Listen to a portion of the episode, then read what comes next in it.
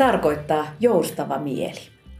No se on tämmöinen kansankielinen sanonta tästä psykologisesta joustavuudesta, joka on sellainen kyky kohdata omia vaikeita ajatuksia ja tunteita joustavasti ja kyky tunnistaa, mikä on itselle tärkeää elämässä, mikä tuo siihen mielekkyyttä. Ja se toimii puskurina vaikeiden elämänkolhujen osuessa kohdalla ja se ei ole luonteenpiirre tai sellainen jämähtänyt johonkin tiettyyn pisteeseen. Että se, on, se on positiivinen termi, koska sitä voidaan kehittää. Arto Pietikäinen on psykologi ja psykoterapeutti ja hänen kanssaan Tiedeykkösessä puhutaan tänään elämän kriiseistä ja siitä, kuinka omaa mieltä voi auttaa selviytymään niistä.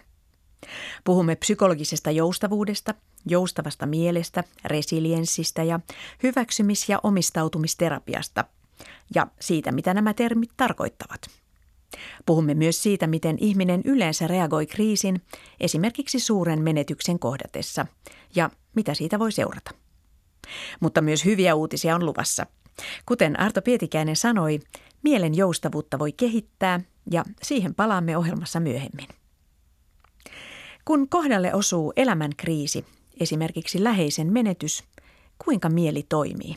Mieli toimii niin parhaan kykynsä mukaan, eli meidän mieli yrittää olla meille hyödyllinen ja mieli toimii sillä tavoin, kun se on oppinut toimia meidän elämän historiankin aikana. Eli meillä on jokaisella hiukan, hiukan omanlaisensa mieli. Jotkut on oppineet enemmän murehtimaan ja kantamaan huolta tulevasta ja joiden, joidenkin mieli on ehkä, ehkä vähemmän murehtivainen, mutta se mieli toimii näissä elämänkriisissä kuitenkin niin, että se yrittää niin kuin kaikin keinoin auttaa meitä selviytymään siitä tilanteesta.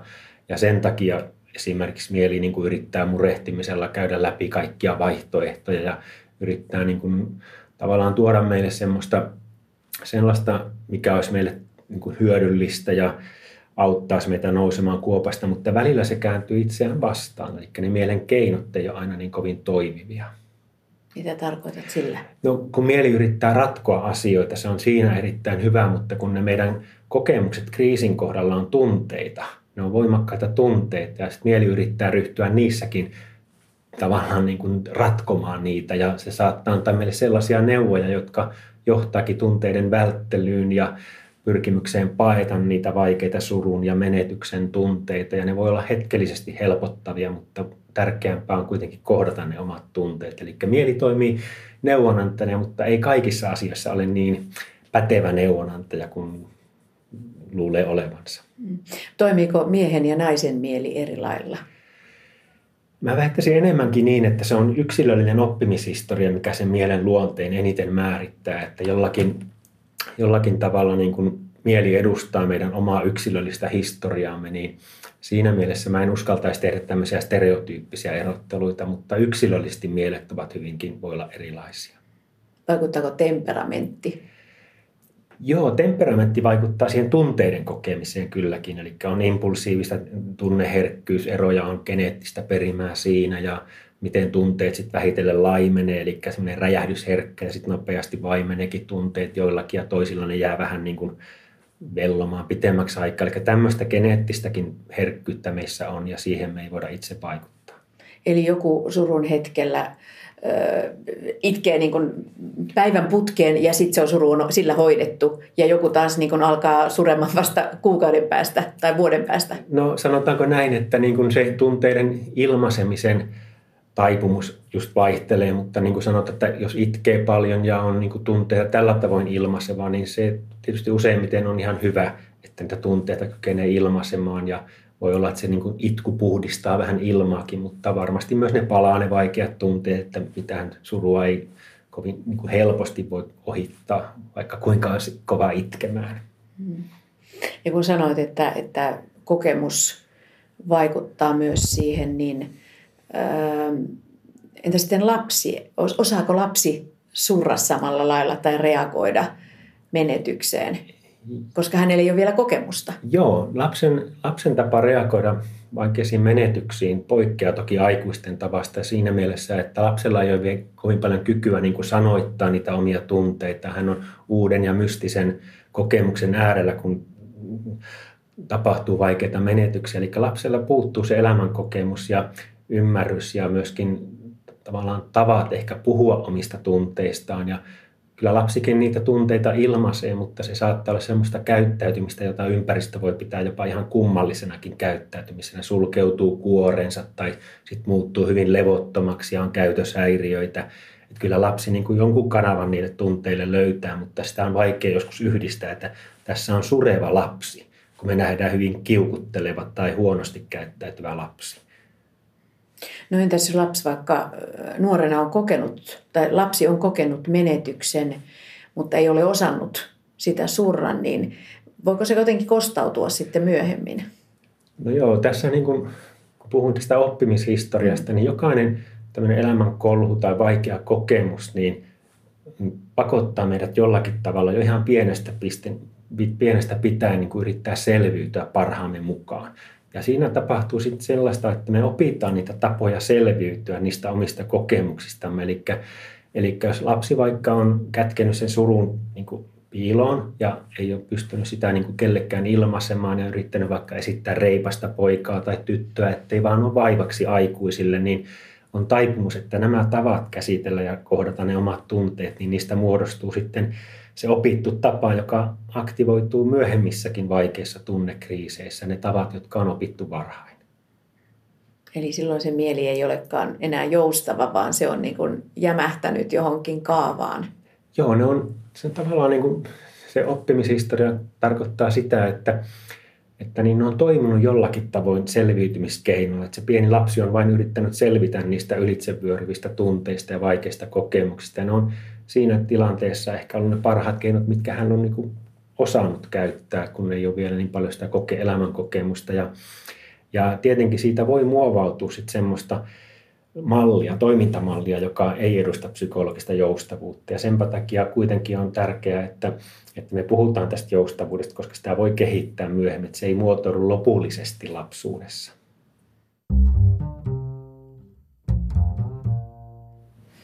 Mikä sitten on menetyksen sattuessa se tärkein motivaattori tai tärkein asia, joka mahdollistaa sen kriisistä selviytymisen? Ihmisiin on kyllä evoluutiossakin rakennettu sisään tämmöinen pyrkimys selviytyä vaikeista elämänolosuhteista, tämmöinen elämän jatkuvuus ja elämän niin kuin turvaaminen. Ja se on niin kuin sellainen voimavara, jota niin kuin, joka niin kuin pääosin ihmisissä aktivoituu, semmoinen halu selviytyä, vaikka sen muuta elämänkriisin kuopasta, niin alussa voi vaikuttaa siltä, että ei sellaista toiveikkuutta tai elämän halua löydä itsestään, mutta me puhutaan kuitenkin prosessista, että se ei ole semmoinen niin kuin automaattisesti heti aktivoituva, vaan se voi hakea pitkänkin ajan kuluessa sitä omaa, omaa tapansa, se selviytymisen halu, joka nousee esiin. Niin, sä olet kirjoittanut tällaisen kirjan kuin Joustava mieli tukena elämän kriiseissä ja siinä nimenomaan just annetaan neuvoja siitä, että kuinka, kuinka pitää surra tai kuinka voi, voi helpottaa sitä oloa, kuinka voi omaa mieltään kehittää niin, että pystyy hyväksymään. Ja... Joo. Joo, mä ajattelisin sitä niin, että siinä ei ole semmoista kaavaa, että miten mm. pitäisi surra, vaan siinä ehkä niin. enemmänkin on semmoista armollisuutta ja hyväksyntää, että on niin monta tapaa kohdata vaikeita tunteita, että se niin kuin ei ole, että on hyvin normaalia hyvin monella tavalla surra ja tuntea tunteitansa, mutta se pääsanoma, mikä tiedetään, niin kun jos ajatellaan elämänkriisien yhteyttä vaikkapa masennukseen, ja sen, se on ihan selvä niin kuin riskitekijä, tämmöinen menetys tai niin menetys ennen kaikkea, niin siinä näyttää tärkeäksi nousevan se, että on kyky kohdata ne vaikeatkin tunteet. Se tunteiden kohtaaminen ja ei tarkoita, että velloisi tunteissa, vaan aina vaan niin kuin tunteita niin kuin käsittelisi ja puhuisi, vaan enemmänkin, että silloin kun tuntee tunnetta, niin ei ole tarvetta paeta sitä saman tien johonkin kiireeseen tai nettiin tai päihteisiin tai kuka mihinkin lohtusoppailun syömiseen. Tapoja on lukemattomia, joilla meidän mieli on opettanut meidät tai mitkä se on niin kuin tunnistanut tavaksi paeta vaikeita tunteita. Niin, että kun surettaa, niin, niin pitää surra. Niin. Pitää antaa itselleen kyllä, lupa surra. Kyllä, tunteet on tarkoitettu tunnettavaksi. Että tuntee omat tunteensa, niin se tarkoittaa juurikin sitä, että silloin kun on surullinen yksinäinen olo menetyksen jälkeen, niin se tunne saisi tilaa. Että sen tunteen olisi lupa tulla ja sen tunteen hyväksyisi. Tämä on ihan luonnollista. Nyt tuntuu tältä. Tämä on hirveän tärkeää surra Kyllä. menetystä. Kyllä Se surutyön tärkein muoto on sureminen. Kirjassaan Joustava mieli tukena elämän kriiseissä Arto Pietikäinen kertoo potilastarinoita, fiktiivisiä toki, ja niistä kuulemme otteita myös tässä ohjelmassa. Ensimmäisenä kuullaan Askon tarina. Asko, joka oli pitkään tehnyt työtä samassa työpaikassa, ylpeili sillä, miten uskollinen ja tunnollinen työntekijä hän oli. Sairauslomia ei juurikaan ollut ja hän piti työstää. Kunnes eräänä päivänä ilmoitettiin YT-neuvotteluista. Niiden lopputuloksena 30 henkeä irtisanottiin, heidän joukossaan myös Asko. Hän joutui nyt kohtaamaan itsessään synkän tunnemaiseman, jota sävyttivät epäusko, raivo, ahdistus ja valtava huoli siitä, miten perhe selviää veloistaan. Hän pelkäsi, että he joutuvat myymään talonsa ja päätyvät ahdinkoon. Kun Asko menetti työnsä, se oli hänelle paljon suurempi takaisku kuin hän myönsi. Hän pysytteli kotona eikä halunnut näyttäytyä muille ihmisille, koska hän tunsi voimakasta häpeää ja huonouden tunteita. Hän ajatteli, ettei enää kelpaa, ettei kukaan arvosta hänen työpanostaan ja että hän on pelkkä luuseri ja epäonnistuja. Miten tämä hyväksyminen, tunteen hyväksyminen ja menetyksen hyväksyminen toimii sitten, kun siihen liittyy jonkunlaista häpeää? Koska monillehan työpaikan menetys on kuitenkin semmoinen pikkusen häpeällinen tapahtuma. Mä olen, voi ajatella, että mä olen varmaan ollut huono, kun olen menettänyt työpaikkani, tai en ole ainakaan ollut yhtä hyvä hmm. kuin ne muut. Joo, kyllä. Ja tässä niin kuin tässä esimerkissä näkyy myös tämä mielen rooli, eli kun tulee vaikka, otetaan esimerkiksi tämä työpaikan menetys, joka on iso kolhu, koska siinä niin kuin tulee semmoisiakin tunteita, että mä oon arvoton tai tarpeeton, minua ei tarvita täällä, semmoinen hylkäämisen tunne. Ja siihen liittyy tämä meidän mieli mukaan aika isosti myös, mistä aikaisemmin vähän puhuttiin, eli me luetaan löytämään itsestämme vaikkapa vikoja, miksi mä en kelpaa ja vertailemaan itseämme muihin. Ja ja pahimmillaan tämä oma mieli saattaa niin kuin, tuottaa meille sellaisen niin kuin, semmoisen itseruoskinnan kehän siihen, joka vaan niin kuin, lyö lyötyä.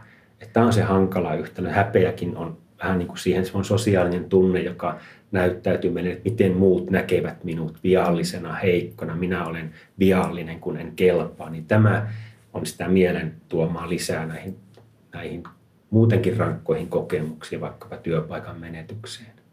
No kuinka siitä voi selvitä? No kun tämä mielen rooli on tässä hyväksymis- ja omistautumismallissa aika olennainen, niin me puhutaan paljon siitä, että miten voisin muuttaa suhdettani näihin omiin ajatuksiini. Eli se, sitä voi muuttaa ja se tarkoittaa vain sitä, että se mitä mieli kertoo minulle vaikka, että millainen mä olen ja niitä vikoja itsestäni tai tulevaisuuttani, että en ikinä enää löydä töitä, niin meillä on kyky oppia näkemään näitä ajatuksia – vähän etäämpää ja huomata, että tätä ajatusvirtaa mieli tuottaa tässä tilanteessa. Ja yritetään saada semmoista näkökulmaa, että ei ottaisi niitä omia ajatuksia niin vakavasti. Ja se on vaikea taito, mutta sitä voi harjoitella. Mä otan ihan lyhyen esimerkin tästä, että jos, jos mulla olisi mielessä nyt pyöristää yötä päivää tämä, että en enää ikinä löydä töitä, että jään työttömäksi, niin – nyt on niin kuin tosi tärkeää ruveta harjoittelemaan sitä, että, niin, että minulla on tällainen ajatus, juuri nyt mulla on tämmöinen ajatus, että en löydä töitä. Mieli tässä ennustaa nyt tulevaa, mutta voiko se oikeasti tietää sitä? Eli me nähdään, niin kuin, että ajatuksia voi tarkastella vähän sitä kautta, että ne eivät ole yksi yhteen mun elämäni ja tulevaisuuteni kanssa. Ne on ennusteita, ne on arviointeja, ei tosiasioita. Eli ottaa faktat ja tämä hetki huomioon. Joo, Kyllä. eikä lähteä arvailemaan. Kyllä. Ja jos mieli tekee sitä kuitenkin, koska se on sen taipumus yrittää sitä tulevaisuuttakin luodata monella tavalla, se, niin kuin murehtiminenkin on siitä esimerkki, niin kykenee näkemään, että ajatukset tulevaisuudesta niin eivät ole yhtä kuin minun tulevaisuuteni, koska se ei ole vielä tapahtunut. Että ne on kaikki mielen spekulointia. Mutta tämä ei ole kovin helppoa. Mm. Me ollaan niin opittu ottamaan ajatukset tosissaan ja tärkeinä ja että ne antaa meille viisaita niin kuin viisaita näkemyksiä, mutta niinpä ei olekaan. Pitäisikö pikemminkin katsoa taaksepäin, että mitkä ovat mun vahvuudet ja millä olen päässyt tähän asti? No joo, tuo on kyllä hyvä, hyvä näkökulma. Eli jos ajatellaan elämänkriisejä no ylipäätään, niin se on ihan se, selvä asia, että me jokainen kohdataan elämässämme sellaisia asioita, mitä me ei haluttaisi kohdata. Ja varsin suuri osa meistä kohtaa niitä jo lapsuudessa, nuoruudessa, niin kuin puhuttiin aiemmin, menetyksiä, tärkeitä ihmisiä poistuu elämästä ja niin poispäin, niin näin, periaatteessa nämä kokemukset, miten me on niin kuin aikaisemmin noustu näistä vaikeista elämänkriisikuopista ja mitkä on ollut meitä auttavia asioita, mitkä on tukeneet minua, onko ihmisiä, jotka ovat mulle olleet silloin niin kuin tosi hyväksi avuksi, niin tämmöinen tarkastelu on niin kuin hyödyllistä. Ja tuossa kirjassakin on semmoisia harjoituksia, että käydään katsomassa aikaisempia kriisejä, että mitkä silloin on auttaneet, mitkä asiat, mitkä ihmiset on ollut, mitkä tekemiset on toimineet silloin niin kuin nousta pois sieltä kuopasta niin kuin siinä tarkoituksessa. Sitä voi hyödyntää. Se on sitä kokemusten tuomaa oppimista.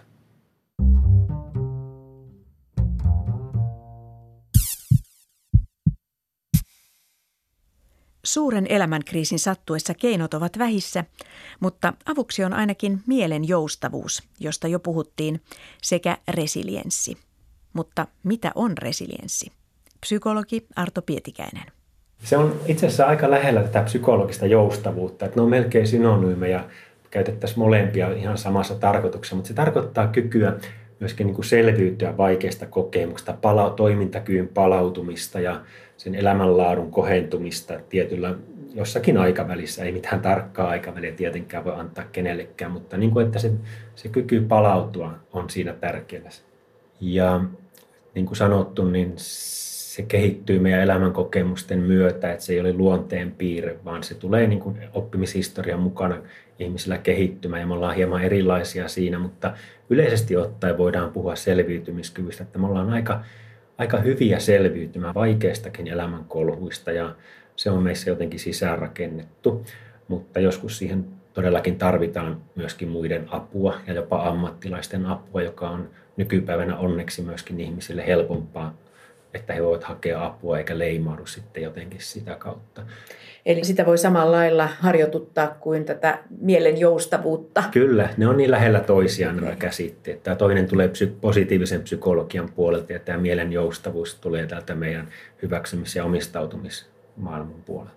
Sanoit hyväksymis- ja omistautumismaailma, näin myös kirjan yhdistelmän HOT, HOT. Mikä, mikä on HOTtia? Se on tämmöistä modernia kognitiivista käyttäytymisterapiaa ja se tarkoittaa sitä, että siinä pyritään niin kuin auttaa ihmisiä muuttamaan suhdetta omiin vaikeisiin ajatuksiin ja tunteisiin esimerkiksi, jotka liittyy siihen hyväksymiseen ja halukkuuteen tuntea ja kohdata omat tunteet. Kun tässä on tämä hyväksyminen, mitä siinä pitäisi hyväksyä, jotta se mieli olisi joustavampi? Joo, Tämä on, tämä on vähän hankala tämä sanakin, kun se mm. hyväksyntä vähän viittaa siihen, että tarvitsenko mun jotenkin pitää siitä, mitä mä koen, tai, tai jotenkin alistuakin mm. sille, mitä mä koen, niin sitä on hyvä vähän niin kuin tarkentaa. Eli se hyväksyntä viittaa sellaiseen niin kuin tapaan kohdata ne asiat, joita mä en voi muuttaa, johon mä en voi juuri nyt vaikuttaa. Ja yksi niistä keskeisimpiä on omat, omat tunteemme. Eli se tunteiden kohtaaminen on suomeksi sitä hyväksynnän harjoittelua. Eli sitä, että ei pakene tunteitaan, vaan on halukas kääntymään niitä kohti ja oppia kohtaamaan ne niin, että eivät ne olekaan viholliseni tai jotakin sellaista, mitä mä en voisi tuntea. Niin se hyväksyntä on ehkä, käytetään paljon sanaa halukkuutta kohdata omat vaikeat tunteet.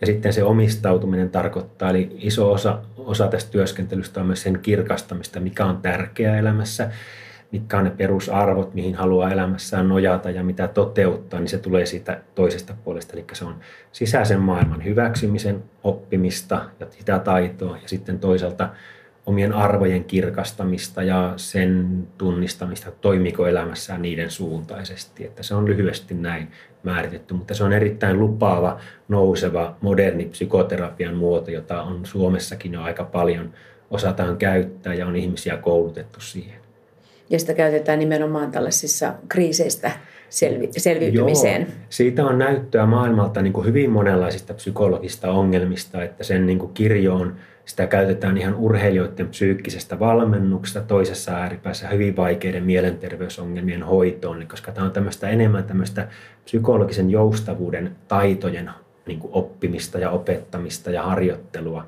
kuin ehkä perinteistä keskusteluterapiaa.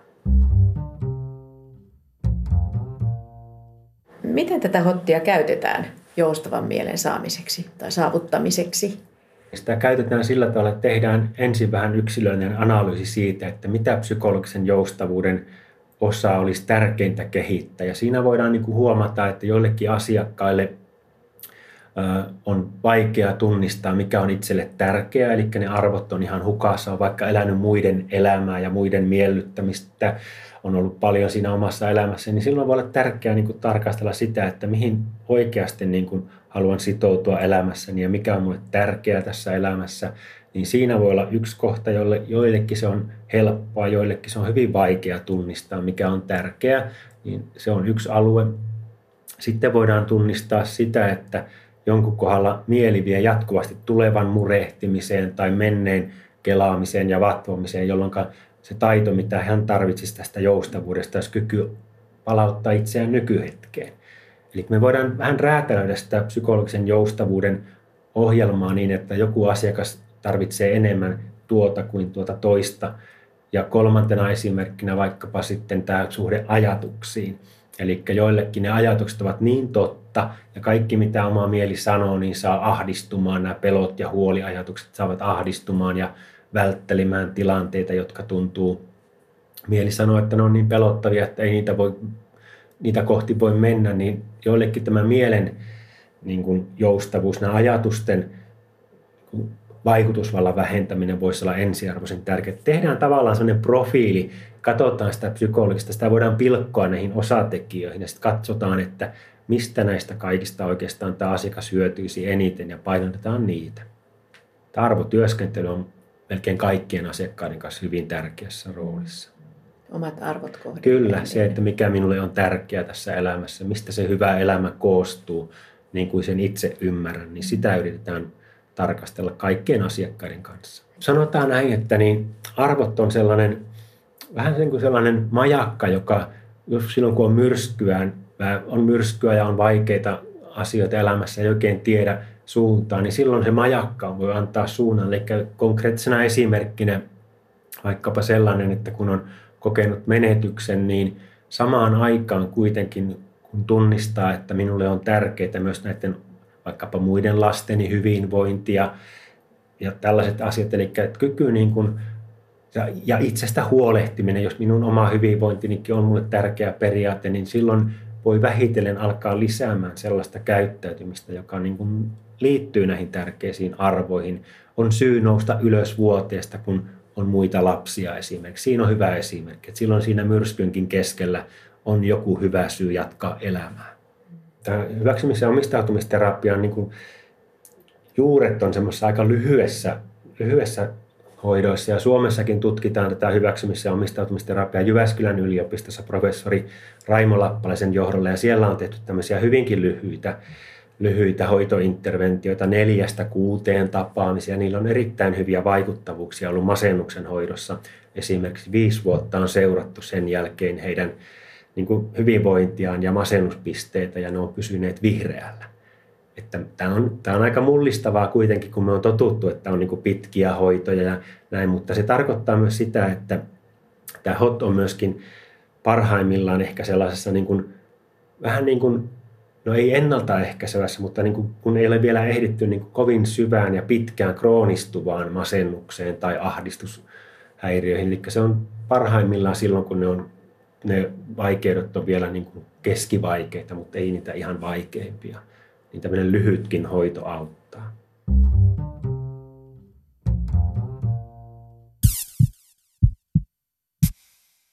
Pekka odotti malttamattomasti yhteisiä eläkepäiviä puolisonsa Leilan kanssa. He olivat juuri viettäneet 30-vuotis hääpäiväänsä ja eläkeikään oli alle vuosi. Tämä unelma auttoi Pekkaa jaksamaan vielä hetken töissä meneillään olevaa muutosmylläkkää, vaikka kotona jo laskettiin aamuja eläkepäiviin. Sitten yhtäkkiä kaikki muuttui. Leila sai sydäninfarktin lenkkipolulla ja menehtyi – Pekasta tuntui kuin matto olisi vedetty jalkojen alta. Pudotus oli niin syvä, että hänestä tuntui kuin hän olisi hajonnut palasiksi. Hän ajatteli, ettei hänellä ollut enää mitään syytä jatkaa elämäänsä, josta Leila oli otettu pois. Samalla otettiin pois unelma yhteisestä vanhenemisesta. Jäljelle jäi vain loputon suru ja kaipuu sekä pelottavan voimakas yksinäisyys. Pekalla oli Leilan kuoleman jälkeen suuria vaikeuksia löytää merkitystä elämäänsä. Suru ja kaipaus tulivat aika ajoin voimakkaina aaltoina ja saivat yksinäisyyden tuntumaan ylivoimaiselta. Noin vuoden kuluttua Pekka alkoi vähitellen kiinnostua niistä asioista, jotka olivat pysyneet hänen elämässään. Hän kykeni olemaan aika ajoin läsnä nykyhetkessä ja huomasi silloin lapsenlapsensa naurun ja pienet sormet, jotka kutittivat partaa. Ja hän kykeni nauttimaan siitä. Isovanhemmuuden rooli alkoi jälleen tuntua merkitykselliseltä.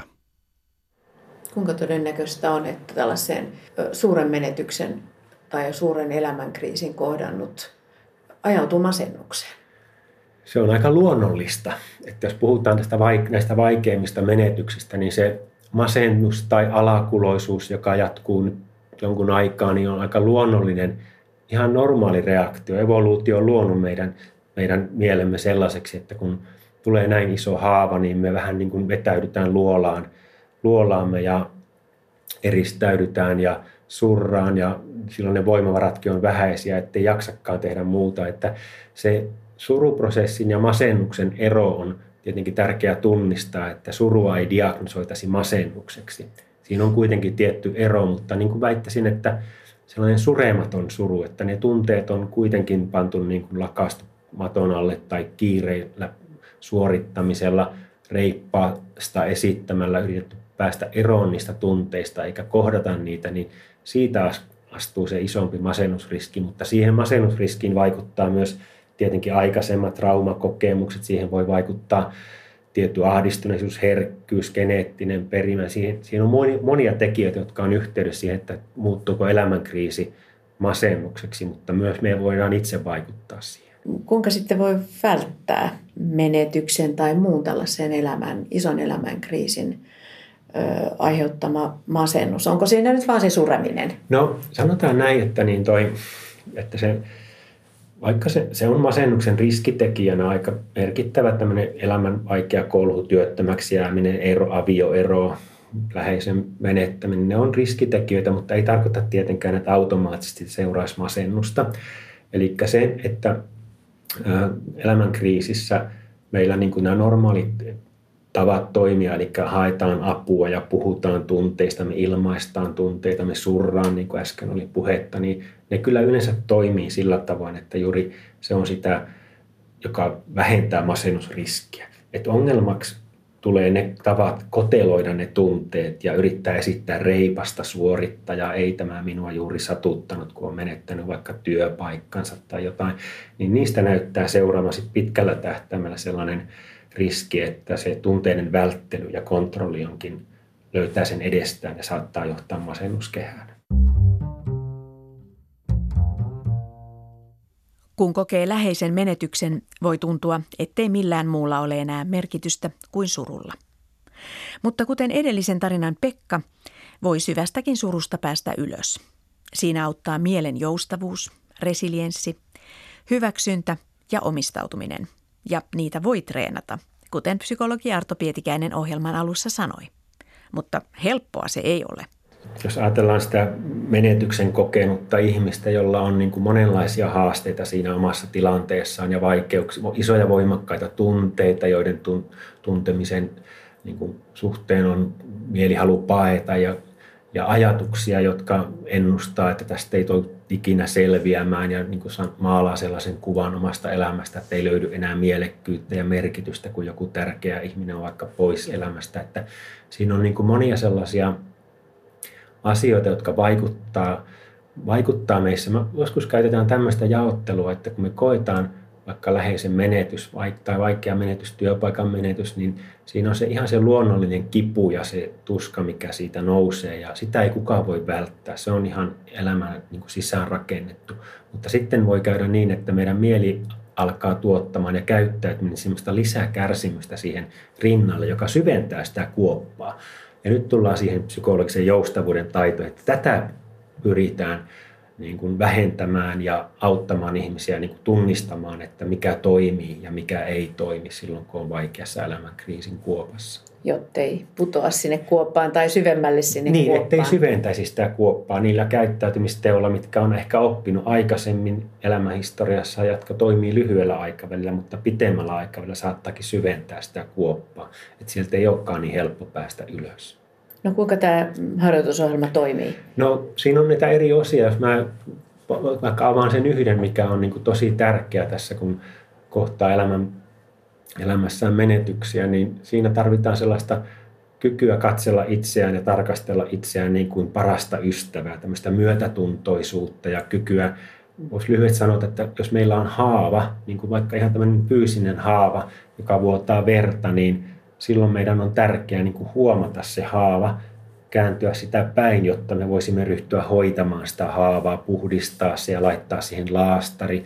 Niin tämä psykologinen haava, joka me, meidän on kohdannut, niin samalla tavalla kaipaa sitä, että se tulee huomatuksi, että nyt sattuu, nyt on elämässä semmoinen kohta, että on tosi voimakasta surua ja pelkoa tulevasta. Ja silloin kun pystyy tämän tunnistamaan, tämän haavan ja sen kivun, niin sitten voi kääntyä sitä kohti ja mahdollista on niin kuin, kyetä sitten lohduttamaan ja näkemään itsensä niin kuin paras ystävä olisi sen kokenut, että miten voisi lohduttaa, miten voisi kohdella itseään silloin hyvin, tehdä sellaisia tekoja, jotka on omia tarpeita palvelevia, eli tämä nukkuminen, ravinto, muiden ihmisten tapaaminen, sellaista, mikä ilmentää, että minä välitän itsestäni ja haluan niin kuin tämän haavan hoitaa. Niin tämä on ehkä tämä myötätuntoisuus on niistä ihan ensimmäisiä, että ei niin, että nyt reippaasti vaan ryhdistäydyt ja eteenpäin, vaan että nyt sattuu ja se on ihan luonnollista, eipä ihme, että sattuu. Tämmöinen omien tunteiden niin kuin näkeminen ihan luonnollisina normaaleina ja sitten se halu auttaa, lohduttaa ja tehdä tekoja, mitkä tuo itselle hieman siihen tilanteeseen helpotusta. Onko se tärkein asia tässä hotissa? No sanotaan, että se on, niin kuin, jos puhutaan elämänkriiseistä, niin se on ehkä se ensimmäinen. Kyky niin kuin, kohdella itseään hyvin silloin, kun on kohdannut vaikean menetyksen, niin sekään ei ole itsestään selvä. Et me saatetaan niin kuin, siinä tilanteessakin ikään kuin kääntyä poispäin siitä haavasta ja yrittää esittää reipasta ja mennä eteenpäin, vaikka sattuu. Ja, näin. ja se saattaa toimiakin joidenkin kohdalla, mutta me tiedetään kuitenkin useimmiten käy niin, että sen haavan hoitaminen on kuitenkin tärkeää. Ja sitten toinen, mikä niin nousee myöskin tärkeälle sijalle, on tämmöinen niin kuin hieman kykyä niin kuin säädellä niitä omia tunteita, vaikeita kokemuksia, joita, joita on kohdannut, niin me puhutaan tällaisesta taidosta esimerkiksi, miten voisi oppia ankkuroimaan itseään tähän nykyhetkeen. Puhutaan ihan sellaista niin kuin silloin, kun vene on myrskyssä ja se meinaa heilua ja on uhkaavassa niin kuin tilanteessa, niin tämmöinen ankkurointi tarkoittaa sitä, että kun tunnemyrskyssä on myöskin tuntuu, että niin kuin laiva kaatuu tai tämä ei ole hallinnassa, niin harjoitellaan sellaista kykyä asettua tähän nykyhetkeen. Käytetään paljon aistiharjoituksia, käytetään sellaisia harjoituksia, että kun meinaa uppoutua sinne omaan mielen syövereihin ja tunteisiin, ajatuksiin, niin silloin harjoitellaan myöskin laajentamaan sitä huomiota, että mitä aisteella voi nähdä tekemään lihas, jännitteitä, jookatyyppisiä harjoituksia, jolloin tuodaan huomiota vähän muuallekin kuin siihen tunteeseen ja niihin ajatuksiin. Että tämmöinen nykyhetkeen palautuminen, se on, jotkut käyttävät nimeä maadoittaminen, että maadoitetaan itseään nykyhetkeen. Me käytetään sanaa ankkurointia nykyhetkeen, eli opetellaan sitä tiettyä tunteen säätelytaitoa siinä ja silloin niin kuin, jos ollaan vaikkapa niin kuin asiantuntijan apua haettu, niin tämmöisiä taitoja ryhdytään aika nopeasti harjoittelemaan. Voiko sitä tehdä itse? Voi. Itsekseen? Sitä voi tehdä itsekseen myöskin ja niin kuin tässä mun elämänkriisikirjassakin on sellaisia harjoituksia, joita voi tehdä omatoimisesti ja se tarkoittaa vain sitä, että tarvitaan tällaista niin kuin, halukkuutta ensinnäkin oppia niitä taitoja ja soveltaa. Ja se on monelle se vaikea kohta, kun ne tunteet on just niin kuin voimakkaimmillaan, niin ei tietenkään silloin ensimmäisenä aleta, että nyt alat harjoittelemaan niitä taitoja, vaan silloin, niin kuin aikaisemmin puhuin, niin on, on ehkä kuitenkin ensisijaista se, että hakee apua, puhuu ystävilleen, jakaa niitä omia tunteitaan, ehkä kirjoittaa päiväkirjaa, joka on muuten aika hyvä tapa myöskin niin kuin saada etäisyyttä, semmoinen ajatustunnepäiväkirja, joka sopii joillekin. Ja siitäkin on hyvää tutkimusnäyttöä, että semmoinen tietty systemaattinen kirjoittaminen toimii kriisin yhteydessä hyvin. Siinä Eli, voi ehkä itse asiassa asettaa pikkusen ulkopuoliseksi, kyllä, juu, varsinkin kyllä. jälkeenpäin, kun lukee juu, sitä tekstiä, kyllä. että on jollekin on tapahtunut näin. Joo, kyllä, se on nimenomaan niin, että siinä saa sen välimatkan vähän etäisyyttä, että sen tulee vähän niin kuin pään sisältä pois, pois ne ajatukset ja tunteet, että voi niitä tarkastella välimatkan päästä. Et siinä on niin tämmöisiä suru kohdalla niin voidaan puhua esimerkiksi tämmöistä tietyllä tavalla surulle altistamisesta. Että ikään kuin antaa surulle tilaa. Voidaan tehdä semmoisia läheisen kuolleen ihmisen muistelua, muistelua, kynttilän polttamista, valokuvien katselua ja antaa niiden tunteiden nousta, mitkä on noustakseen siinä tilanteessa. Jos ihminen vaikka on nopeastikin palannut työelämään menetyksen jälkeen, jälkeen ja tuntuu, että se aika täyttyy siitä työstä ja muusta kiireestä, niin ehkä silloin juuri niitä harjoituksia, missä pysähdy ja anna itsellesi tilaa surra. Niin juuri tämän kaltaisia harjoitteita sieltä löytyy munkin kirjasta ja niin puhutaan niin kuin vaan sen tilan antamisesta surulle. Että ne tunteet saisi tilaa tulla tunnetuksi. Eikä niin, että niitä paetaan. Niin, just niin.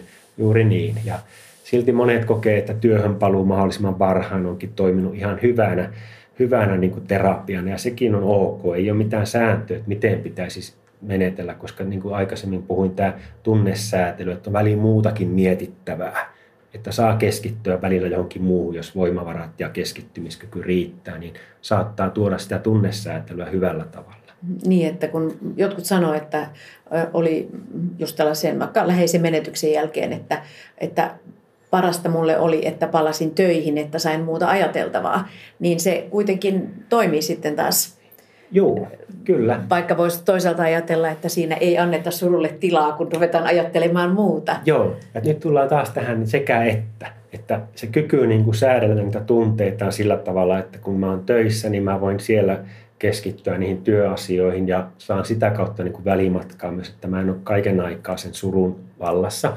Ja sitten vaikkapa tämä suremiselle varattua aikaa, joka voi olla monta muutakin tapaa, haudalla käymistä tai just valokuvien katsomista, kynttilän polttamista ja muistella sitä menetettyä ihmistä ja näin, että se olisi niin kuin sekä että.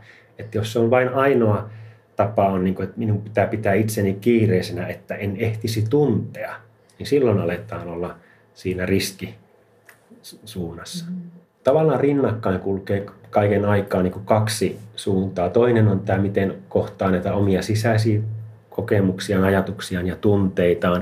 Ja sitten toinen on se, miten omalla käyttäytymisellään pitää ja vaalii omaa hyvinvointia, eli rutiineihin palaaminen, ruokailut, nukkuminen niin hyvin kuin pystyy nukkumaan ja tapaa muita ihmisiä, niin kaikki tämmöiset, jotka niin kuin tuo siihen elämästään niin kuin voimavaroja esimerkiksi, niin ne on tärkeitä. Eli tavallaan ne työsarka on kahdenlainen, että kykenisi niin kuin toteuttaa sellaista sisältöä elämässä, joka tukee toipumista voimavarojen mukaan.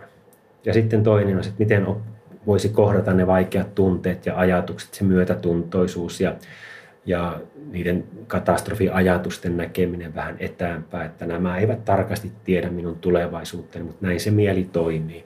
Niin tässä menee nämä kaksi rinnakkain, sisäinen maailma ja sitten se ulkoinen käyttäytyminen.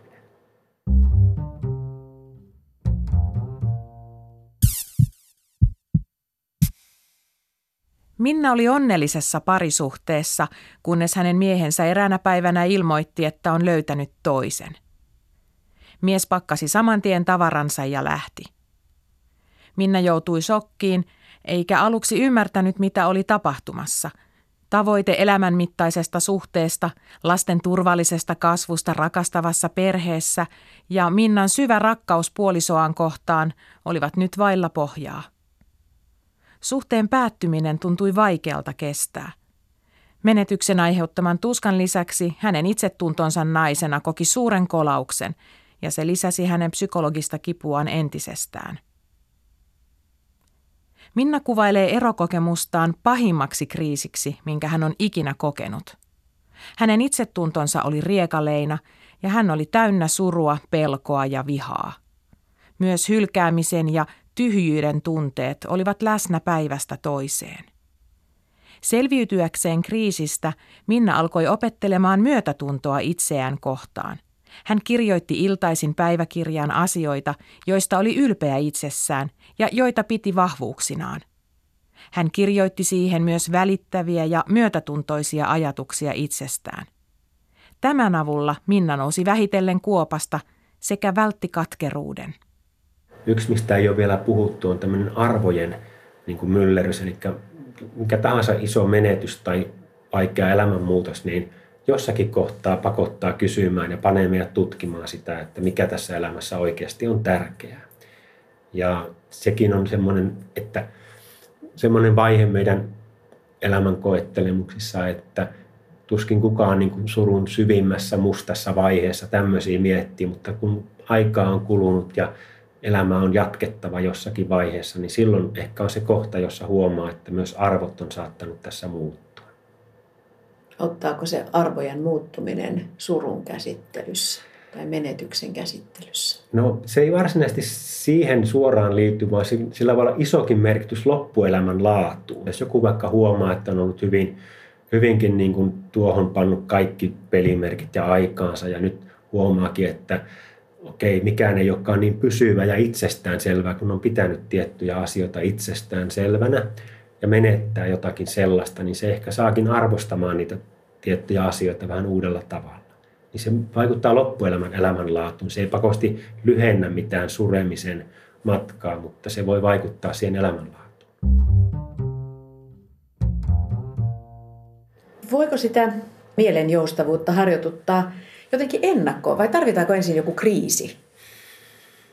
Usein ihmiset hakevat apua silloin, kun on kriisiä, on vaikeuksia, on masennusta tai ahdistusta niin, tai uupumusta, mikä on tosi yleinen kriisi tällä hetkellä, työuupumus. Niin tietenkin ihmiset hakevat apua yleensä silloin ja heillä on motivaatio myös tehdä jotakin itsensä hyväksi silloin.